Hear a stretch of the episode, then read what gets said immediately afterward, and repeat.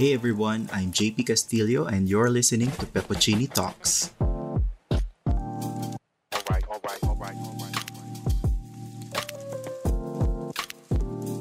Hello everybody, it's me, Peppuccini, and welcome back to Peppuccini Talks, the podcast where we tell you stories about my life and maybe share a few insights here and there, hoping you pick up something useful that you can apply to your own lives. And so welcome back everybody. It's a rainy Friday night today as I'm recording. Um, I'm excited to be back. So yung last podcast natin na no-publish was way back in way back last March 13. And today is September 2. So that's like March, April, May, June, July, August, September. Six months na wala activity sa podcast natin ito. No? So ah we've been uh, very busy the last six months. Um, so marami nangyari and uh, uh, ngayon lang ako nakabalik sa pag-record ng podcast. Hopefully, I'll um, get to update you guys sa kung ano nang nangyari sa buhay natin. Um, marami ng changes, no? maraming updates, marami nagbago. Uh, and um, actually thinking of bringing back the podcast and recording more often uh, moving forward. And so, uh, naisip ko lang mag-record ng podcast ngayon because uh, I kind of feel inspired. So, kanina lang kasi may, uh, may na-encounter ako ano, or may nangyari na uh, naka-inspire sa akin na hey, I, th- I think I learned something very good today, very useful, and uh, gusto ko lang sana i-share sa inyong lahat. So, uh, before I get there, how are you guys? Kumusta na kayo? Hope you're all doing well. Sa mga dating nakikinig sa akin, uh, I hope okay naman ang mga buhay natin. Uh, I hope you're all sti- you are all still healthy despite the pandemic. Parang wala akong pandemic ngayon eh, no? Uh, parang back to normal na. Yung nga lang, naka-face mask na lang lahat. Um, pag pupunta ka sa mall, dami ng tao. Pag pupunta ka sa labas, dami ng tao lumalabas. Wala na restriction, open ang travel, both local and international. So, pabalik na tayo sa normal. Ayan, so I hope uh, sa ating lahat dyan, um, sana you're keeping healthy and safe. Meron pa rin tayong, uh, ang tawag dito, may COVID pa rin guys. So, let's let's let's still keep uh, safe. Meron yung bago, yung uh, monkeypox, ano. So, hopefully, eh, hindi naman siya maging pandemic ulit or hindi siya lumala or kumalat, ano. Ayun. So, yeah. Um, enough of that. Ayan. So, let's let's move to uh, sa kwento ko ngayon, ano. So, actually, marami akong gustong ikwento sa inyong lahat, eh. Pero, unti-untihin natin. Let, let's start with what happened today. So, today's a Friday and uh, earlier this afternoon, bala ko sanang pumunta sa LTO kasi kailangan ko magpa-renew ng lisensya. And before, so online na pala ngayon, ano, and before ka mag-renew ng lisensya, kailangan mo kasi magpa-medical. Eh, bala ko nun, pa-medical ako dun sa may LTO dito sa may Pakdal. So before going there, pumunta muna ako doon sa isang coffee shop dito sa may Johnny Techno Hub, ano. Eh, medyo malakas yung ulan. So, inisip ko munang tumambay doon. Um, when I got there, mga hapon na yun, so mga alas dos. Uh, when I got there, um, meron ako nakasabay na isang mama, isang guy. Uh, kasabay kami pumasok sa coffee shop. Um, umupo ako sa isang table, tapos umupo siya na sa table na katabi ko lang sa adjacent. Ano. Pa namin magkatapat kami. So, this guy, um, medyo namukhaan ko siya. So, kalang, kala ko kakilala ko, familiar yung mukha eh. Then, so I was just there, nakaupo lang, minding my own business. Then naka-face mask kasi siya. So kinikilala ko, sabi ko parang familiar yung mukha niya, tsura niya. So I know this, uh, I think I know this guy from high school. Kabatch ko siya nung high school. Although hindi kami magkaklase. Um, pero we, we know each other, kilala ko siya. Um, I think naging magkaklase nga pala kami for, for one year siguro or something. Yun. Oo. Uh, so yun. So, kinikilala ko siya. Pero for some reason, hindi ko sure kung siya yun. Alam mo yan? hindi ko sigurado kung siya. So, hindi ko, hindi ko siya pinansin, hinayaan ko lang. And then, um, nag-order kasi siya ng kape. Ako hindi pa ako nag-order ng kape. So, nag-order siya ng kape. Tinawag yung pangalan niya. Hindi ko masyado narinig. So, narinig, yung narinig ko yung pangalan, parang, parang familiar to ah, sabi ko. Tapos tinitignan ko pa rin siya. So sabi ko, hintayin ko na lang tanggalin niya yung face mask niya, baka makilala ko. So tinanggal niya yung face mask niya. And sure enough, hindi ko pa rin siya nakilala. hindi ko pa rin sure kung siya yon. So, kasi iba yung, pagkaka, yung pagkakaalala ko sa mukha niya. Medyo, medyo chubby-chubby sure, medyo mataba kasi siya nung, nung maalala kong picture niya. Pag nakikita kong post niya sa Facebook. So, syempre, ang ginawa ko, uh, sinearch ko siya sa Facebook, di ba? So, friends kasi kami sa Facebook. So, tinanap ko yung profile niya doon. Tingnan ko, wala siya masyadong update. Pero yung isang, isa sa mga posts niya doon, sa mga pictures niya, eh, medyo, medyo mataba yung mukha niya, medyo mataba yung katawan niya. Tinitingnan ko siyang ganyan. Payat na siya. Uh, or mas payat siya actually compared dito sa picture na to.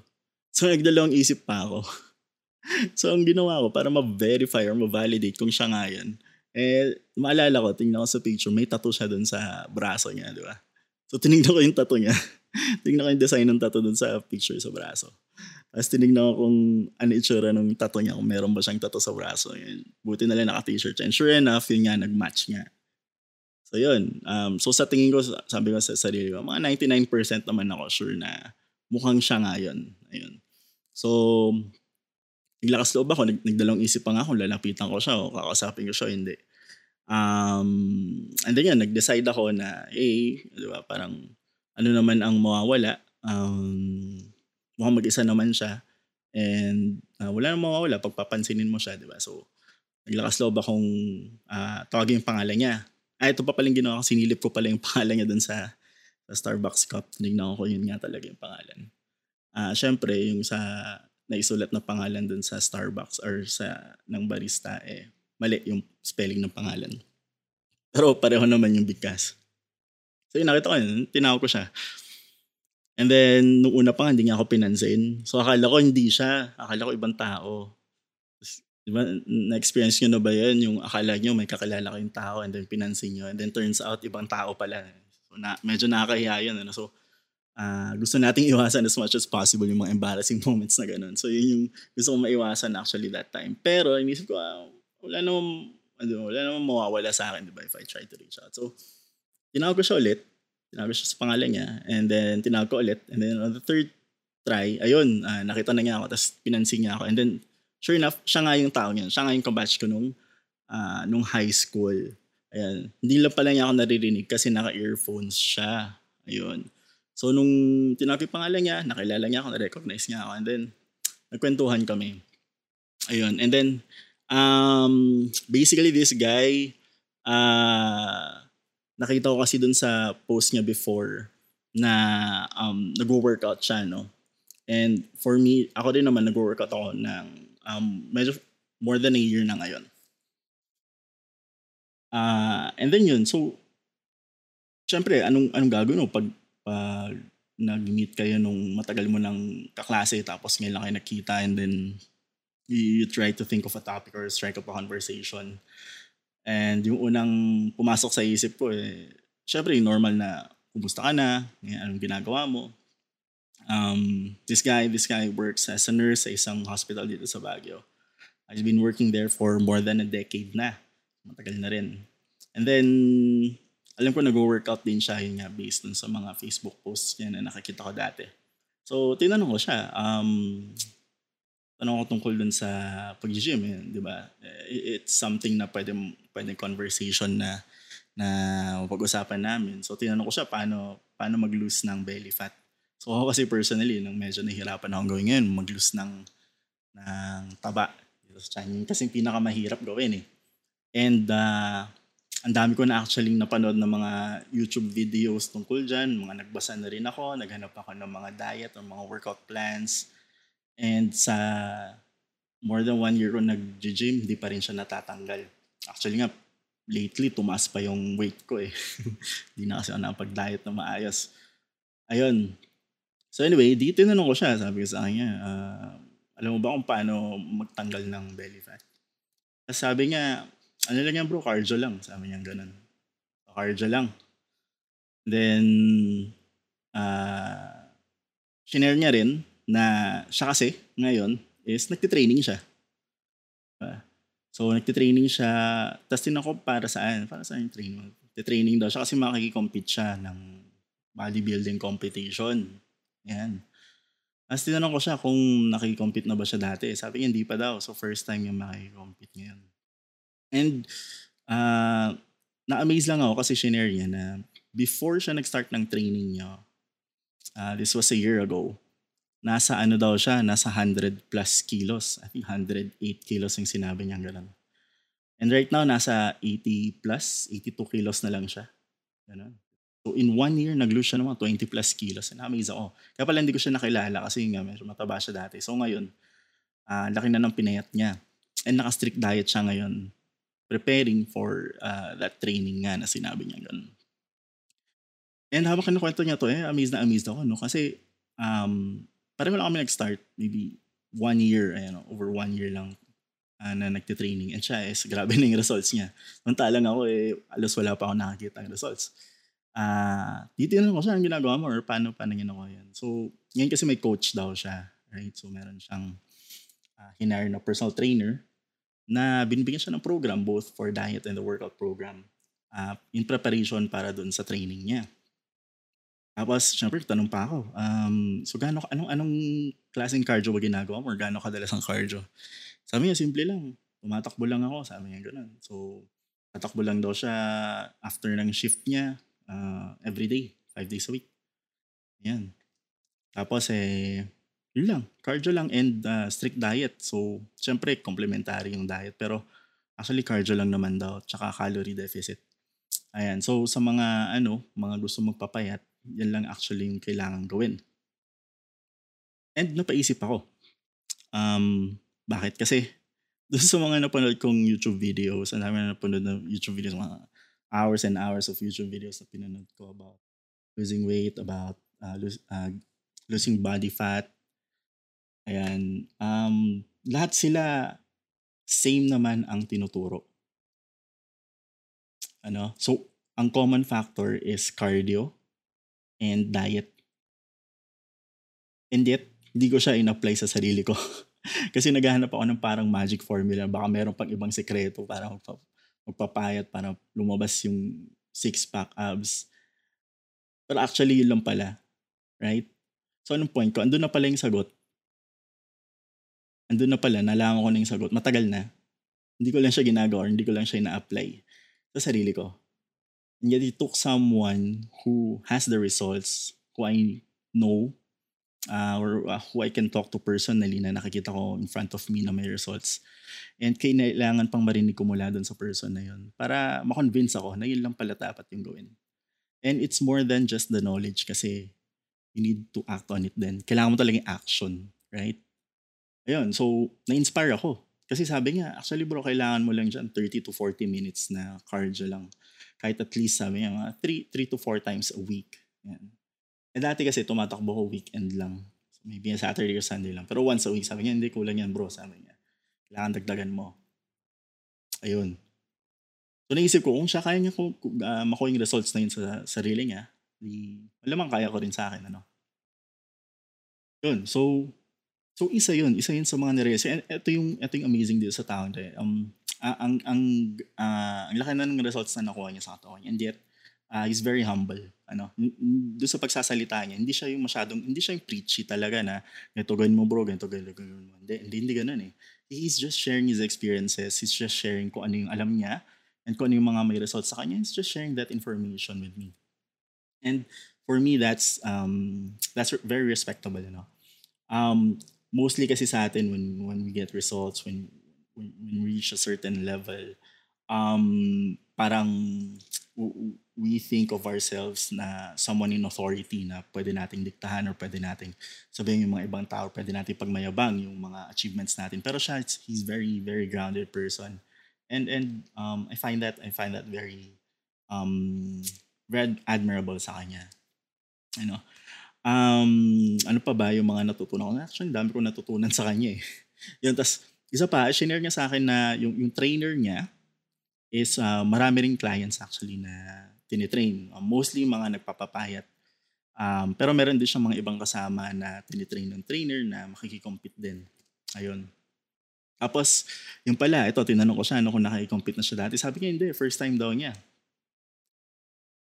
And yun ang medyo na-amaze ako eh. Kasi we're both nasa mid-30s na ngayon. So, syempre, ayoko sabihin yung actual edad.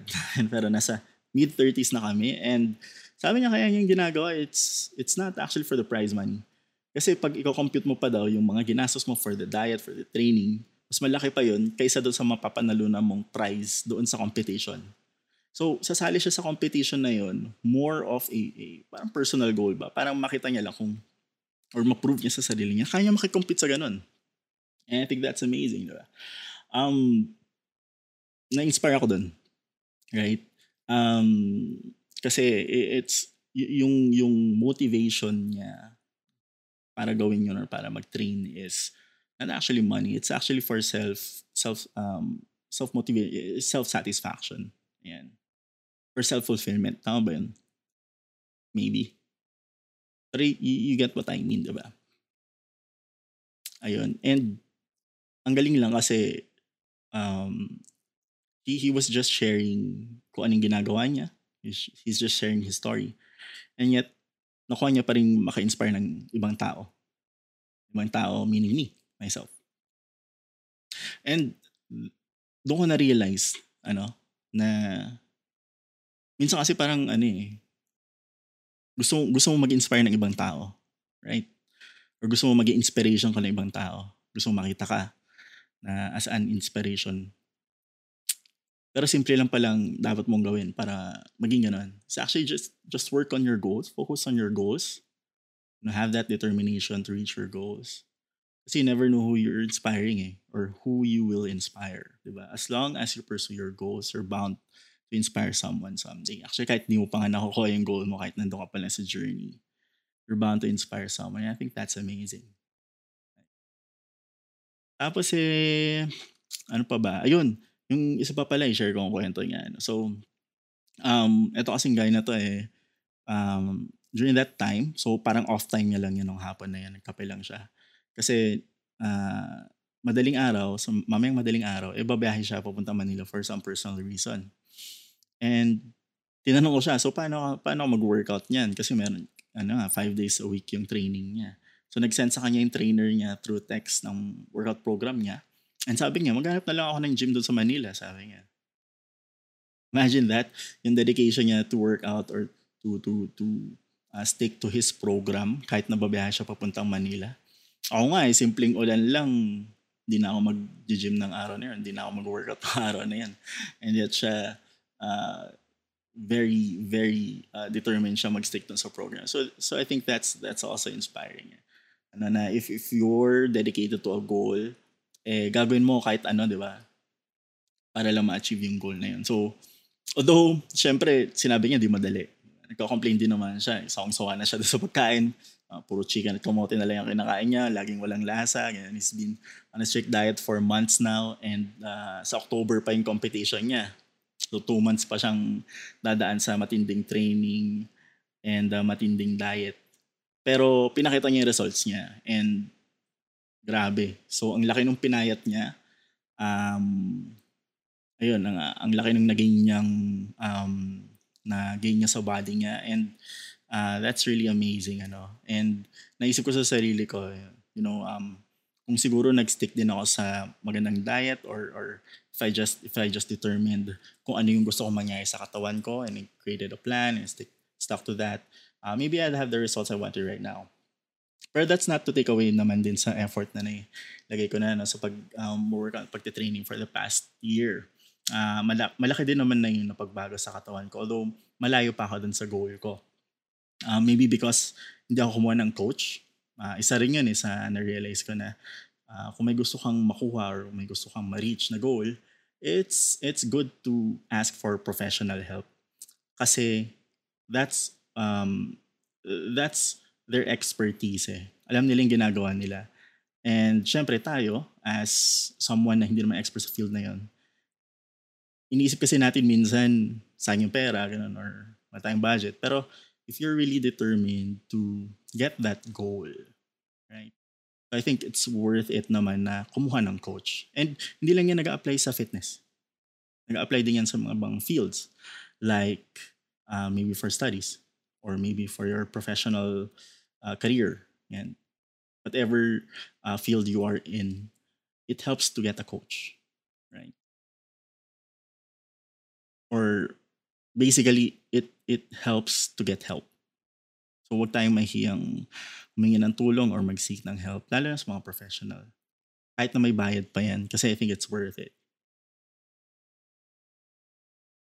And then, uh, so kwento-kwento kami, ganyan. Um, and then eventually, the, the, the conversation ended kasi we had to to do or to, we had our schedules. Kailangan na namin uh, umalis din. And then, yeah, I thanked him. And then sabi niya kung kailangan ko daw ng ng contact dun sa coach niya, eh, pwede niya akong i-refer doon. And I think that's really nice. Kasi, uh, in addition doon sa mga naging kong knowledge and inspiration doon sa conversation namin, eh, nagkaroon din ako ng network, di ba? So, ngayon, meron akong, pwede ko naman network yung coach niya na syempre tumulong sa kanya maging fit. And if seryoso talaga ako doon sa goal ko na maging fit, mo ko yung goal ko na katawan, eh, I could contact that coach. And eventually, eh, marireach ko rin naman yung goal kong yun. So yun, ah uh, yun lang naman. Actually, na-inspire lang ako mag, mag-podcast ngayon, mag-record eh. Um, hopefully, may natutunan din naman kayo. So to, to sum it up na lang, so medyo marami na ako na-ramble, pero to sum it up, ito yung, ito yung mga natutunan ko for today. Ano? So una is uh, step outside your comfort zone kasi you never know what could be waiting for you there.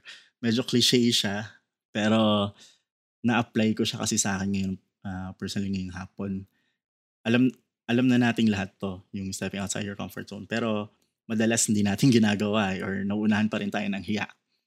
And if you think about it, wala namang mawawala sa'yo if you step outside your comfort zone. Diba? Well, actually, mawawala sa'yo. Kung, kung sakaling mapahiya ka, it's okay. Uh, life is life is short, you know, for for you to live timidly. Just just go out and do it. Just ask the question talk to that person. Do the thing you want to do kasi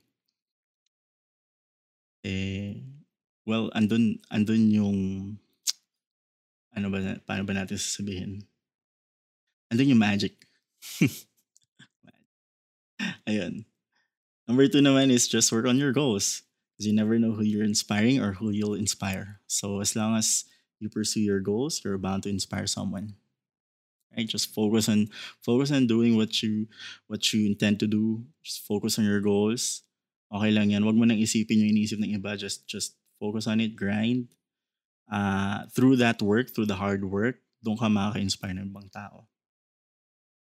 And number three, usually the answer we need is right in front of our faces. We just need to put in the work.